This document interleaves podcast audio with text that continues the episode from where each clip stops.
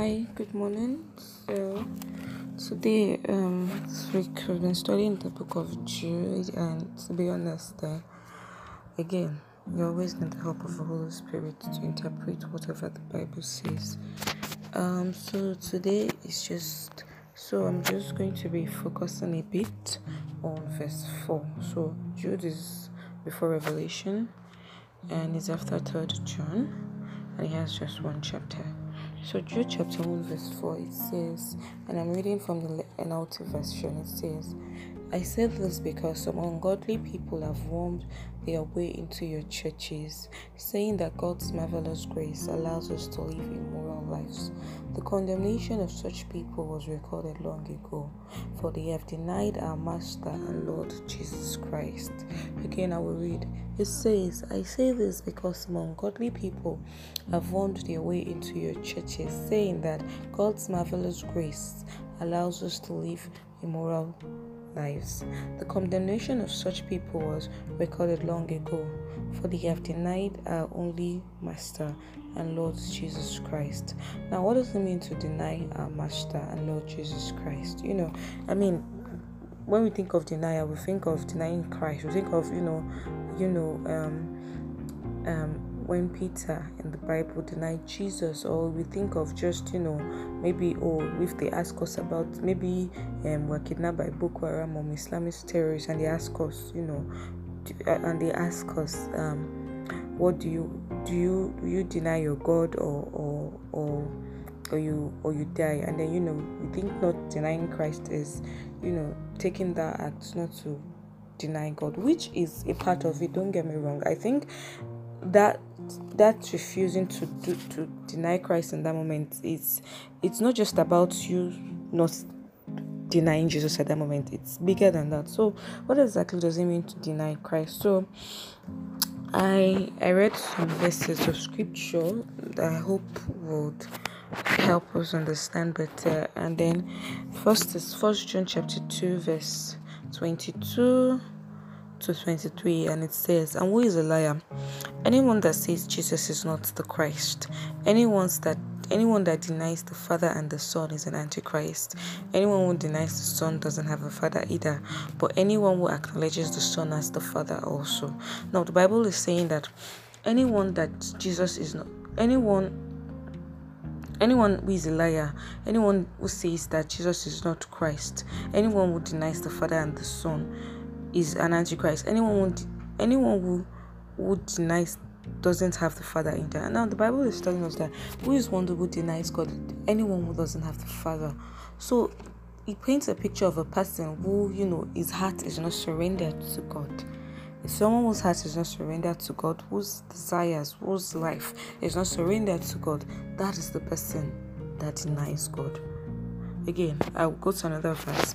Second Timothy Second Timothy chapter 1 verse 8.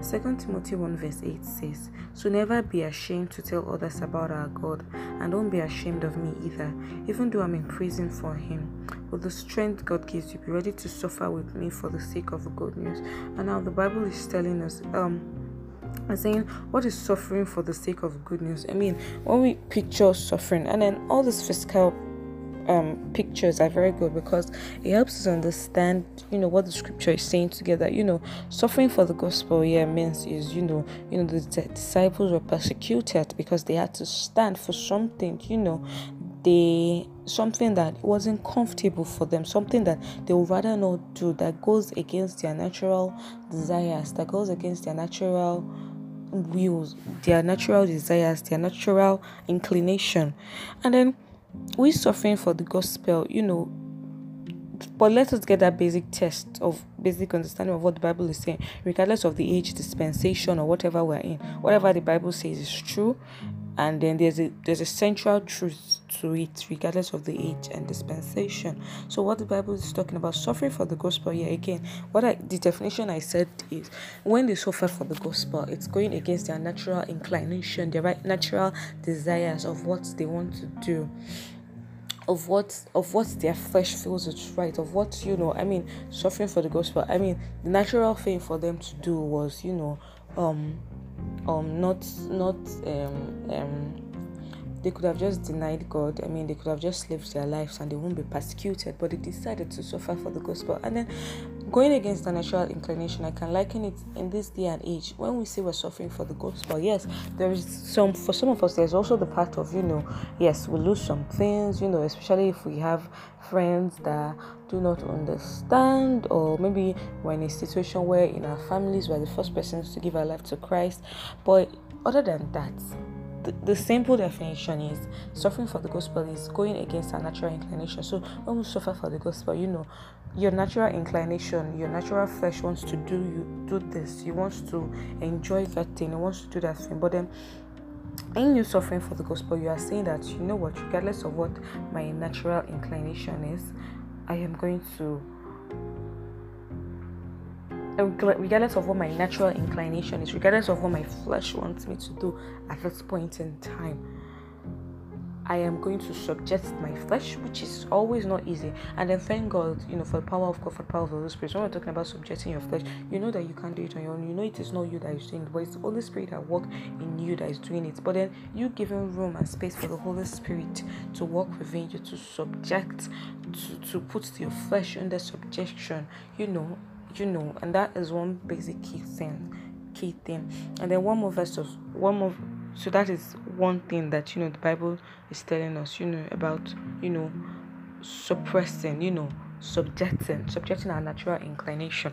So um, sign all of this sign all of this. So who is one who denies Jesus Christ? So this is what I wrote in my journal. I'm just reading it said Anyone who denies Christ is one who is not suffering with God for the sake of the gospel. And now we understand suffering. Now, suffering is not necessarily, you know, suffering in this context doesn't, don't get me wrong again, it's not like in that con- in the context where, where we usually think about suffering as you know they are they are um we're suffering for the gospel we're losing things don't get me wrong it's a pattern it's someone whose natural desires natural um inclination has been subjected to christ that can actually partake in that suffering but suffering here is you know again subjecting all our natural desires and inclination whatever whatever they might be to to, to Jesus Christ. So when we're suffering with God, yes. So suffering here is what so in our basic thing. So we can say we're suffering with Christ, you know, when for example, maybe there is a sin, maybe your flesh wants you to do this, it wants you to tell that lie, it wants you to gossip, it wants you to fall into that sin of lust, to fornicate with that person, you know, to to go into pride. But then suffering with Christ is, you know, you saying that you know what, this is what my flesh wants, but by the power of the Holy Spirit that is working that is at work in me. I choose to subject, I choose to suppress what my flesh wants and you know do what God wants. Amen.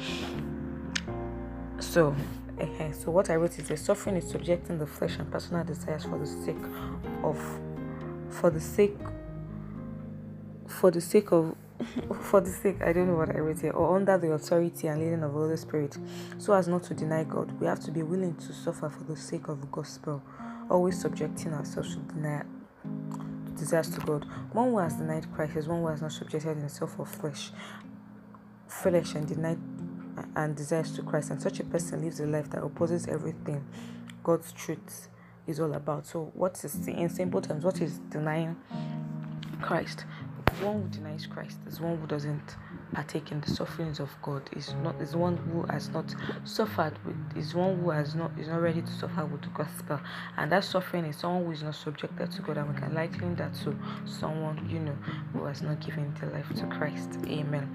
And then what at the end of the day, I mean, what is the aim of everything God is, is telling us as Christians, you know, I mean you know, there's a part of the Bible I've forgotten and I'm paraphrasing now. I think Apostle Paul was suffering, saying in the Bible that we suffer daily, you know, where we suffer, we join, partake in the suffering of Jesus Christ, and then as children of God, and it's a daily thing. And then, if you think of suffering in this context, it just puts to you that you know, you know, it's a daily thing. And suffering for the gospel is a daily thing that we always have to do. It's something that you know we always we always have to ask for.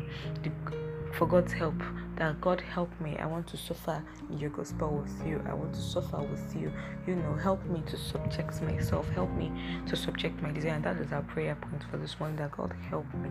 Help me to suffer with you. Help me to subject my own personal desires, my own personal whims, my own natural inclination. Help me to stay under subjection. And Father Lord, I thank you. I thank you because in everything you are the one who is going to keep us. You're the one who, who, who, who is going to keep me. You're the one, it is by your ability. It is through your ability. I thank you because I do not have to do this on my own. It is you who will keep me. All I have to do is leave, yield it to you, and then you will keep me and you will give me the power, the strength, and grace to subject my to subject my natural inclination, my natural desires, and to suffer with you, and not to deny you. Amen.